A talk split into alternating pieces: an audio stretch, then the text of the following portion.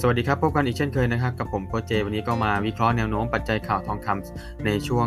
วันนี้นะครับ เวลา 12นาฬิกานะครับ5นาทีนะครับ ในส่วนของราคาทองคำวันศุกร์ที่ผ่านมานะครับ ปิดปรับตัวขึ้นมาถึง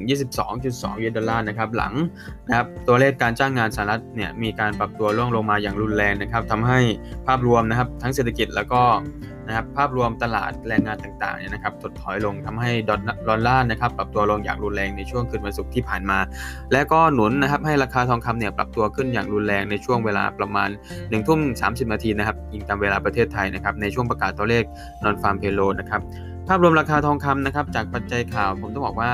สัญญาทองคำเนี่ยปรับตัวขึ้นมานะครับจากตัวเลขการจ้างงานรวมทั้งนะครับตัวเลขของผู้ติดเชื้อนะครับโควิดสายพันธุ์เดลต้าที่ยังคงระบาดหนักมากยิ่งขึ้นในช่วงวันนี้นะครับในส่วนของกราฟเทคนิคนะครับอัปเดตแนวรับนะครับจะอยู่ที่บริเวณราคา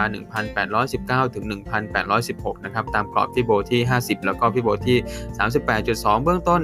แนวโน้มสำหรับราคาทองคำวันนี้เนี่ยนะครับก็ยังเป็นแนวโน้ม uptrend อย่างต่อเนื่องนะครับแต่ว่าช่วงบ่ายอาจจะมีการย่อย่อตัวระยะสั้นนะครับแล้วก็ยังคงเทรดแนวโน้มหลักก็คือหน้า buy เป็นหลัก ส่วน target สำหรับ ทองคำนะครับในช่วงวันนี้แล้วก็สัปดาห์นี้เนี่ยวันนี้จะอยู่ที่บริเวณราคา 1,840 แล้วก็ 1,851สำหรับ Fibo ที่ 161.8 นะครับประจำสัปดาห์นี้ ทองคำยังคงมีแนวโน้มปรับตัวขึ้นได้ต่อเนื่องนะครับหลังจากนักลงทุนได้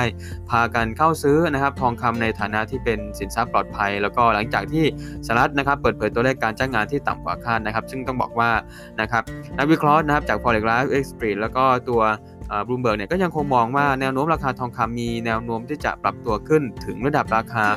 1,900 เยนดอลลาร์ต่อออนได้ภายใน 1-2 เดือนข้างหน้านี้นะครับจะเป็นยังไงกันต่อไปก็ต้องติดตามกันด้วยนะครับ อัปเดตปัจจัยข่าวกับผมโคเจโคเจนแฟนแล้วก็ทีมงานทุกคนต้องลาไปก่อน สวัสดีครับ